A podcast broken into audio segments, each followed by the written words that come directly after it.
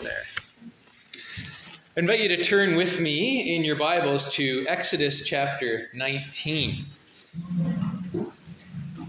I was prompted to write a sermon on the subject of the fear of God because a while back I was talking with one of the members of the congregation where we worship, and she was just mentioning how unbelievers have often thrown in her face the fact that what the Bible says about the fear of God is contradictory. Uh, you know, on the one hand, the Bible commands us to fear the Lord. You get verses like, Oh, fear the Lord, you his saints. Or, Blessed is the man who fears the Lord. And the fear of the Lord is the beginning of wisdom and knowledge. And on the other hand, we're often reminded that the most frequent command in the Bible is do not fear, do not be afraid. Or you get to 1 John 4, and we're told, God is love. There is no fear in love. Perfect love casts out fear. And so, this whole fear of God thing, it's like, is the Bible saying two different things? And anyway, uh, I've chosen Exodus 20, verses 18 through 20, as our text because encapsulated in one verse, namely verse 20, is this apparent contradiction. So that's where our focus is going to be, but we'll read the section from chapter 19 and 20 to get the bigger picture before us. And um, we'll, we'll read from verse from chapter 19. We'll actually pick it up um, at verse 16, but let me just give a few words of introduction. The Israelites have just been released from uh, Egypt. They've just come through the Red Sea, and now they're uh, in the desert at the foot of Mount Sinai. And God is going to appear on Mount Sinai, and He's told them in the uh, verses 10 and following nobody can cross this boundary at the foot of the mountain. If you do, you will die. Do not pass this place. And so now in verse 16, we'll pick up our reading and we'll hear the word of the Lord. And I'll read the Ten Commandments in abbreviated form as we go through. Verse 16 of chapter 19. Then it came to pass on the third day in the morning that there were thunderings and lightnings, and a thick cloud on the mountain. And the sound of the trumpet was very loud, so that all the people who were in the camp trembled. And Moses brought the people out of the camp to meet with God. And they stood at the foot of the mountain. Now, Mount Sinai was completely in smoke because the Lord descended upon it in fire. Its smoke ascended like the smoke of a furnace. And the whole mountain quaked greatly. And when the blast of the trumpet sounded long and became louder and louder, Moses spoke and God answered him by voice. Chapter 20, verse 1. And God spoke all these words, saying, I am the Lord your God, who brought you out of the land of Egypt, out of the house of bondage. You shall have no other gods before me. You shall not make for yourself a carved image. You shall not bow down to them nor serve them. Verse 12, uh, verse 7 You shall not take the name of the Lord your God in vain. Verse 8 Remember the Sabbath day to keep it holy. Verse 12 Honor your father and your mother. You shall not murder. You shall not commit adultery. You shall not steal. You shall not bear false witness against your neighbor. You shall not covet your neighbor's house. Then verse 18 is our text. Now all the people witnessed the thunderings, the lightning flashes, the sound of the trumpet, and the mountain smoking. And when the people saw it, they trembled and stood afar off. Then they said to Moses, You speak with us, and we will hear. But let not God speak with us, lest we die. And Moses said to the people, Do not fear, for God has come to test you, and that his fear may be before you, so that you may not sin. So the people stood afar off, but Moses drew near the thick darkness where God was. There ends our reading of God's word. Let's ask for his blessing upon it. Father, we give you thanks for this account of you meeting with your people at Mount Sinai to establish this covenant relationship with them. We pray that you would now be present among us by the power of your Spirit to teach us about what it means to fear you, the great, the true, the one and only living God. We ask this in Jesus' name. Amen. You know, we commonly talk about God, about believing in God or not believing in God, about loving God or hating God, about trusting God or doubting God. But it seems like we're not so quick to use the language of fearing God. It seems like an uncomfortable thing to talk about, maybe even an unwelcome way to describe our relationship with God. And yet, the Bible contains hundreds of references to the fear of God or the fear of the Lord. And so, it's a very important concept for us to explore. And so I want to look with us this afternoon at the fear of God, and we want to consider, first of all, the cause of the kind of fear that the Israelites experienced there at the foot of Mount Sinai. And then, secondly, the kind of fear they experienced. Third, the kind of fear that is expected of the people of God. And fourth, how do we enliven this kind of fear in our own hearts? Let's consider, first of all, the cause of the fear the Israelites experienced.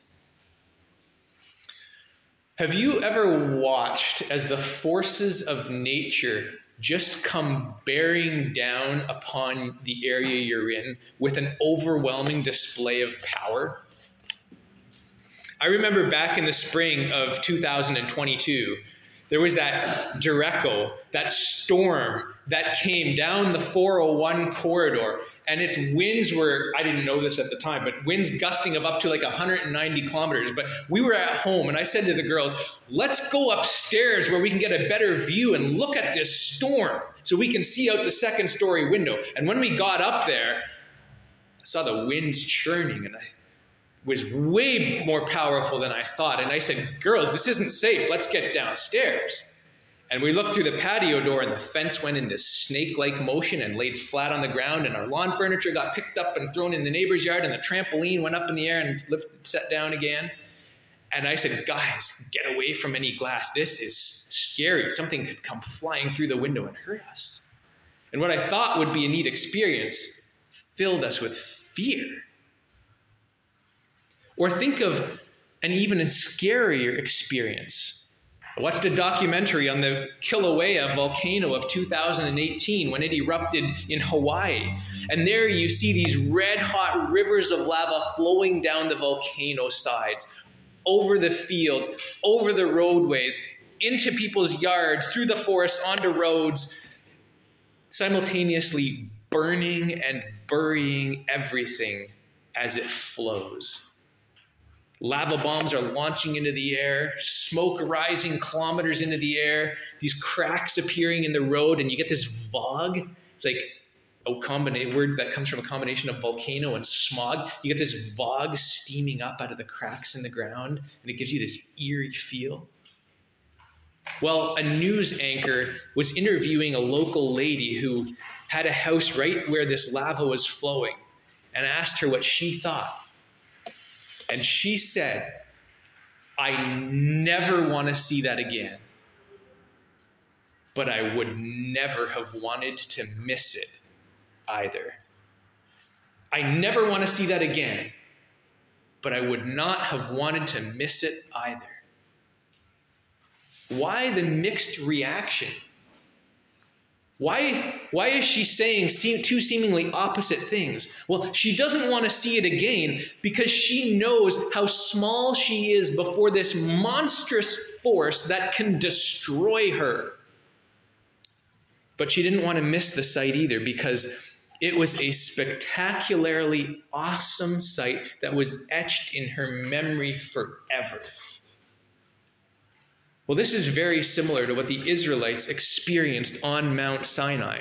There might not have been lava flowing, but there was fire, along with a host of the other forces of nature, which came bearing down upon that mountain face. And it was an experience far more overwhelming than a derecho or a volcano. God Himself is descending on Mount Sinai in the most personal encounter that anyone will have with God short of the incarnation. We see here that God appears in this theophany, this when He appears in visible form through the, the nature, the create the, the powers of nature which He created and controls. And He's present in the thunder and lightning, which is a display of His power above in the heavens. And the most recent memory the Israelites have of thunder and lightning is in the seventh plague when God sent a storm that knocked down the crops in their field and even stripped all the leaves off the trees. And then there's the earthquake, a sign of God's supreme power on earth below. No man can budge even a big boulder, right? But God's causing this whole mountain to tremble and shake, showing his power. And then there's the smoke we read in chapter 19, verse 18, that Mount Sinai was completely in smoke because the Lord descended upon it in fire. The smoke ascended like the smoke of a furnace. The only other place that figure of speech is used is in Genesis 19 to describe the destruction of Sodom and Gomorrah. This smoke ascending like a furnace is a sign of God's judgment and wrath. You see, God is about to give his people the law summarized in the Ten Commandments. And he's teaching his people that if you break covenant with me, if you disobey my law, you will face my judgment like Sodom and Gomorrah did. So there's the thunder and lightning, the earthquake, the smoke, and then there's the fire. Yahweh descends on this mountain in fire. And we might be drawn to go close up to a nice contained campfire or a fire in a wood stove. But when you've got this raging inferno, it fills you with fear and you stand back. And that's symbolizing God's blazing purity and his powerful holiness. And finally, we hear the trumpet. There's this loud sound of a trumpet, which is often blown to announce the arrival of a king. And in this case, the king who is arriving is Yahweh himself. The one true living God is arriving, descending on Mount Sinai, meeting with his people there on the desert floor. So, we've got all these forces of nature simultaneously slamming against the side of Mount Sinai in this overwhelming display of God's power. And these Israelites are completely vulnerable before these powerful forces of nature, which are controlled by God, created and controlled by God. They're standing unprotected on the desert floor. All they got to protect themselves is their tent. If you think about it, right? Yahweh God has just used all his power to devastate Egypt in the 10 plagues. And they've seen how mighty he is. And now they're standing before this same God, showing the same display of power, and they're completely vulnerable. Their tent is no more protection for them than that thin plastic produce bag is for your bag of bananas if you were to step on it. They could be destroyed by this power of God. That's why they are filled with fear. They're unprotected before this display of God's majesty and power. And verse 18 tells us the people are trembling. Not just the mountain is trembling, the people are trembling. Their knees are knocking. And if you were to turn to Hebrews 12, verse 21, we would read this. And so terrifying was the sight that even Moses said, I am exceedingly afraid and trembling. So we can understand why the Israelites are filled with fear, this great theophany, this great display of God's power. But what kind of fear are they experiencing? That's our second point. What kind of fear is this? There are different kinds of fears, right? There are the healthy fears that keep us away from danger, like the fear of something hot, we don't want to touch it, or the fear of a venomous snake or a dangerous animal, and we keep our distance, right? There's those healthy fears that help us steer clear of danger. Or there are those fun kind of fears. Maybe some of you like to go to Canada's Wonderland and go on a ride, and it's a little scary, and you get a real spook from it, and it's kind of fun. But here, the Israelites are experiencing the fear of sheer dread.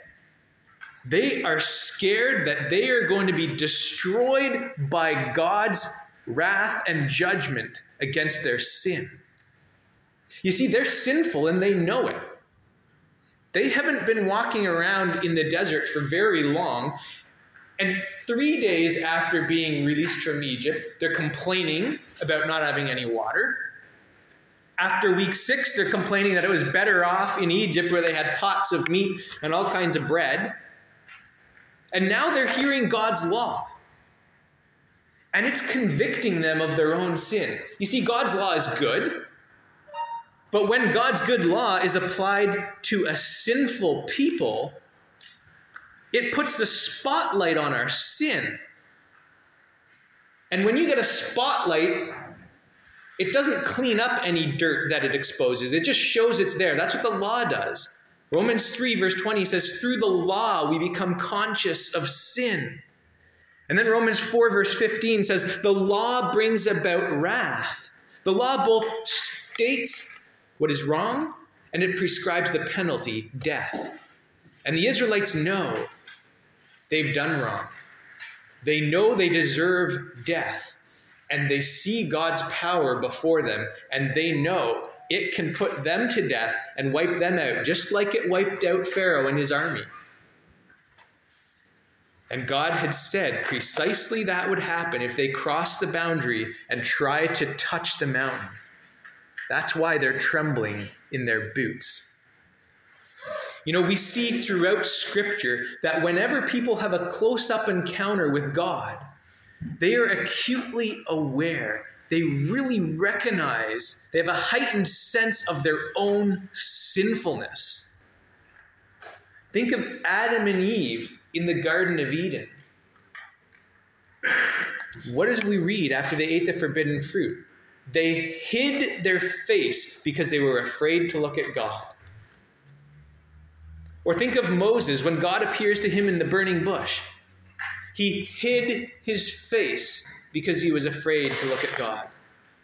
Or the prophet Isaiah, he saw the glory of God and said, Woe is me, for I am undone. Or think of Peter's early encounter with Jesus while in his fishing boat. Jesus told him after fishing all night, just go ahead in the middle of the day and throw out your nets. And Peter did so, and they caught so many fish that it sank two boats when they tried to haul it in. And when Peter saw the power of Jesus, what was his response? Depart from me, Lord, for I am a sinful man. Peter had a heightened sense of his own sin as he saw the power and the glory of Jesus. And you can believe he was trembling as he spoke. So the Israelites are filled with this kind of dread, and they don't want to draw near to God.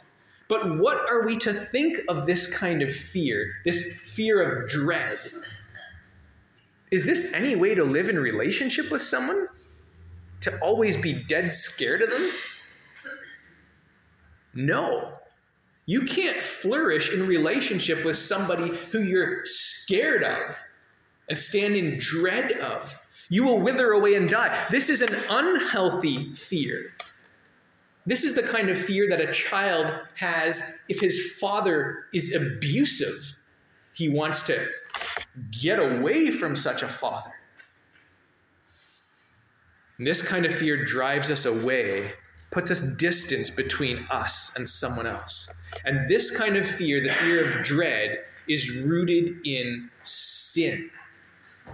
That's seen clearly in an atheist, Christopher Hitchens' response. Fox News asked Christopher Hitchens, who's one of these uh, four horsemen of the new atheist movement, what he thought about the possibility of God's existence, and it's quite telling what he says. He says, I quote, I think it would be rather awful if it was true. There was a permanent total round the clock divine supervision and invigilation of everything you did you would never have a waking uh, moment when you're not being watched and controlled and supervised by some celestial entity from the moment of your conception to the moment of your death. And he goes on to say it'd be like living in North Korea where you're always watched by a cruel tyrant who's ready to beat you any moment if you make a wrong move. This is not the kind of fear that our God wants us to have of him. The Israelites don't want to have this kind of fear of God either. They can't bear the thought of living with this kind of dread. And so they say to Moses in verse 19, You go speak with this God, Moses, and we'll hear. Or sorry, you speak with us, Moses, and we'll hear. But don't let God speak to us, lest we die. You see, they don't like this fear. They're trying to get away and get out of this fear. They're looking for a mediator and asking Moses to be the one who stands in between them and God. And Moses alleviates their fears as he willingly steps in as mediator. And so he says in verse 20, Do not fear. And then in verse 21, we're told the people stand afar off and Moses approaches God. But we're skipping over the second half of verse 20. Moses just told the people, Do not fear. And then he seems to contradict himself in what he says next. For God has come to test you, that his fear may be before you. This might appear to be a glaring contradiction. In the same breath in which he tells them not to fear, he tells them the whole point of this theophany, this whole, the whole point of God's power on display at this mountain is to put the fear of God in you. Is this actually a contradiction? No. Because God's word is trustworthy, there would never be a contradiction in it. We simply need to understand how language works, and then we realize there is no contradiction here at all. We have homonyms. We have also contronyms. I had not heard of a contronym before, but a contronym is a word that is spelled the same, pronounced the same, sounds the same, yet it has two completely opposite meanings. And I listed a bunch on your handout there, but think of just one contronym the word left. How many people are at your birthday party. Oh, you, you text back, six left. Are you saying that six have departed or that six remain?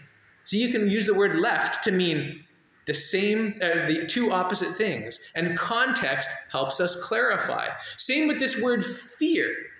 It can mean two very opposite things. It can mean awe and reverence and respect, or it can mean dread and sheer fear, terror, horror that you are going to die or be harmed. Well, it's important to note that both the fear of sheer dread and horror and the fear of awe and reverence and respect, though they're opposites in some ways, they have one thing in common and that is they will both make you feel weak kneed and can cause you to tremble and shake. Something that horrifies you can set you a shaking. But something that's absolutely grand and beautiful can also just set you shaking and trembling in your boots, as it were. Think of a groom on his wedding day as he watches his bride come down the aisle, he can just start shaking as he realizes, wow, the beauty of his bride, and this is my wedding day, and she's for me, and this is for life, and you're overwhelmed with the joy and the beauty, and you're in awe, and you tremble. Well, you see, that's the kind of fear that God wants of his people. That brings us to point three the kind of fear expected is a fear that includes awe at God's greatness, trust in God's goodness, and love that's shown to him in obedience. The fear that God expects includes awe at his greatness. Think just for a moment of the sun. So powerful is its brightness that if you look directly at it on a cloudless day, it can burn your eyes out even though it's 92 million miles away. And then think about the power of the God who created that sun. And we just stand in awe. There's apparently a, a solar eclipse coming up on April 8, and you even when it's the sun is eclipsed, you still can't look. You'll damage your eyes. We think, wow, that's just the sun, and God is so much beyond that. And we say with the psalmist David, when I consider the heavens, the work of your fingers, the moon and the stars which you have ordained, what is man that you're mindful of him? It's a kind of awe that a healthy fear of God has. And then there's trust in God's goodness. Scripture frequently uses the word trust and fear in parallel with each other. I think of Psalm 34, where we're told, Oh, taste and see that the Lord is good.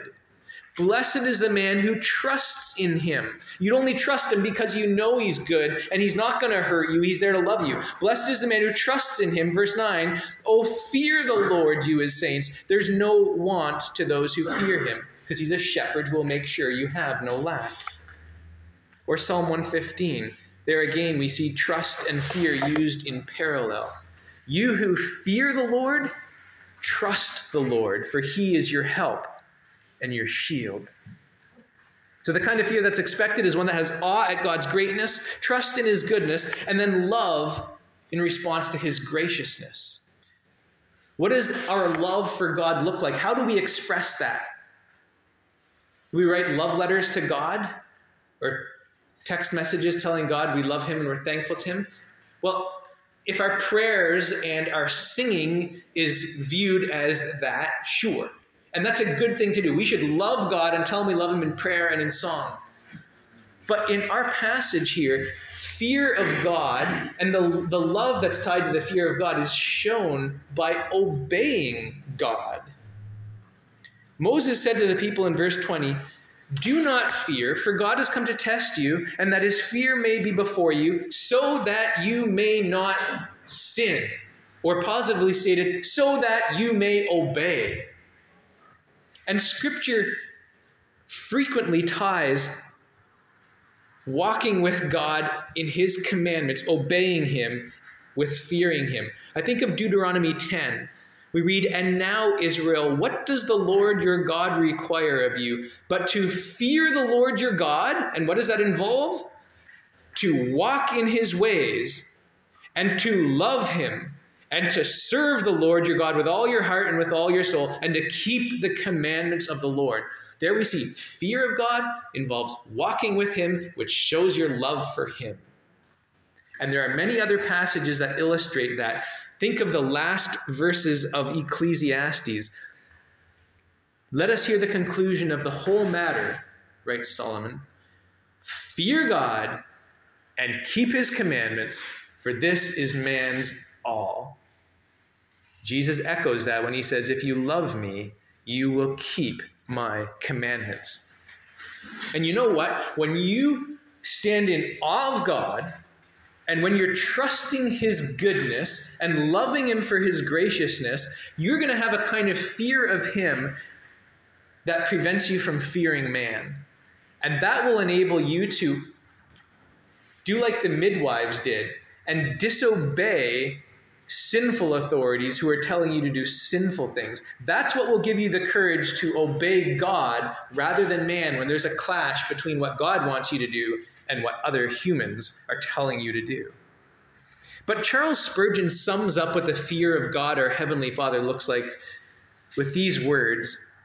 He says, We stand before God not afraid, but full of delight like a child who rejoices to see his father's wealth, his father's wisdom, and his father's power.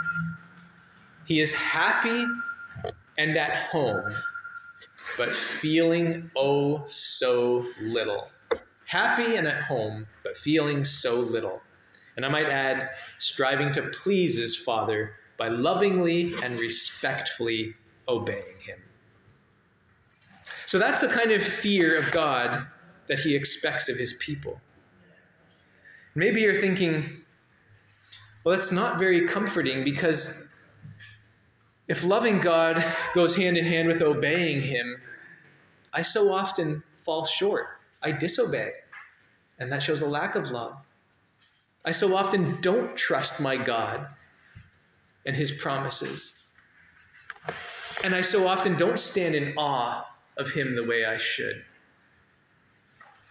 Or maybe you say, I, I'm just standing in fear of God's judgment on my of my sin because I know I've done wrong, and I know I deserve His wrath. I've sinned, and you're living in fear of hell. That's quite a predicament. We then have to ask, how do we get this healthy, holy fear of God to grow within our hearts? That's our fourth point. This kind of fear enlivened. How do we develop this healthy fear of God? We need to approach another mountain. Not Mount Sinai, but Mount Zion, on which we find another little mountain called Mount Calvary, on which the cross of Christ stands. The author of Hebrews sets Mount Sinai and Mount Zion in contrast with each other in Hebrews 12. And he shows us that Mount Calvary is a mountain that we can approach God on. You see, when Jesus ascended Mount Calvary, he was carrying a cross. And when he did so, he was in essence breaking through that barrier at the foot of Mount Sinai, breaking through that police tape that said, Do not cross. And when Jesus did so, it was deadly dangerous for him. His heart was filled with fear at the thought of approaching God and crossing through that barrier. That's why he said, if, Oh Father, if it's at all possible, let this cup pass from me. Luke says his sweat became like drops of blood falling to the ground as he was approaching God. Why was this such a fearful thing for Jesus? Because he was approaching the holy God covered in sin. Not his sin, but my sin, your sin, the sin of all who believe in him.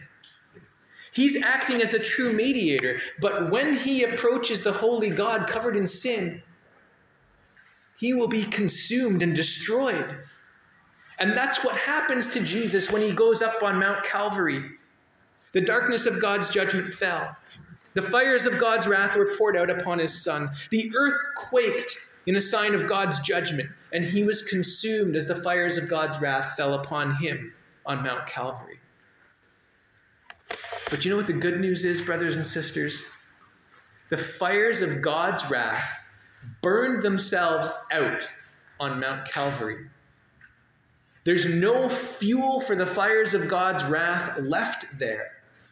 It's kind of like, you know, when the forest fighters are trying to fight a wildfire what do they do? They need to create a safe space for themselves. So they set an area on fire intentionally, let it burn, and they run to that spot and stand where the fires have burned.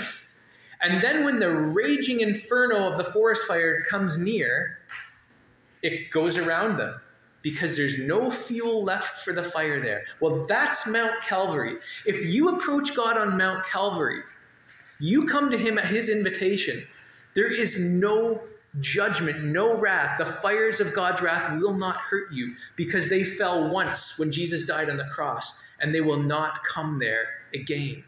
Mount Calvary is a safe space where you can approach God. And God shows that you can approach Him. He shows that the barrier, that that police tape, if you want to call it, that do not cross line has been removed because when Jesus died, the temple curtain was torn. That's God's way of saying, You can approach me now. it, I'm not off limits. Your sin no longer separates us. So each one of us must meet God. And the question is are we going to approach Him at His invitation and go to Mount Calvary and receive forgiveness? Or is He going to approach us on the day of judgment at Mount Sinai? Mount Sinai, the day of judgment, if that's where you are, standing at Mount Sinai, apart from Christ, there is no safe space, no boundary, no protection which you can hide behind where God's judgment won't touch you. Come to Mount Calvary. That's where the grace of God is shown. I think of the lines from the hymn Amazing Grace. "'Twas grace that taught my heart to fear, and grace my fears relieved. There again, we see fear in two senses. Grace taught my heart to fear. How? God taught us to fear him by showing us the grace of forgiveness. We look at the cross. We see how horrible our sin is. We see how damning the consequence of our sin is and how costly the rescue is. And we're overwhelmed by the love of God in Christ that He would experience that instead of me. And that causes us to shake and tremble as we are overwhelmed by the undeserved love of God. Maybe you remember that hymn Were you there when they crucified my Lord? Sometimes it causes me to tremble. Psalm 130, verses 3 and 4 If you, Lord, should mark iniquities, O Lord, who could stand? But with you there is forgiveness that you may be feared. Do you know that grace of God's forgiveness? The greatness of your sin but the beauty of being forgiven and feel that awe that God loves you that much, then we also have our fears relieved because the gospel says, Do not fear God's wrath and judgment. Hell came to Christ on the cross, and God is just. He's not going to punish your sin twice once by punishing Jesus and then punish you again. Nope. The fires of God's wrath burned themselves out on Mount Calvary so make sure you come there at Jesus' invitation and know that all your sins are forgiven. That will give you holy, healthy fear of God. Let's pray. Father, we thank you for your grace in Christ Jesus. Father, may each one of us be those who come at your invitation to Mount Calvary for there we have a safe space, a refuge. There we have a place where we need not fear your judgment. And Lord, if there be any who are not right with you, cause them to come to Mount Calvary today, that they might not have to face your just judgment on Mount Sinai on the day of judgment. We pray this in Jesus' name. Amen. Let's respond by singing number 433, Amazing Grace. And then, without further announcement, we will have the opportunity to give of our gifts to God through an offering.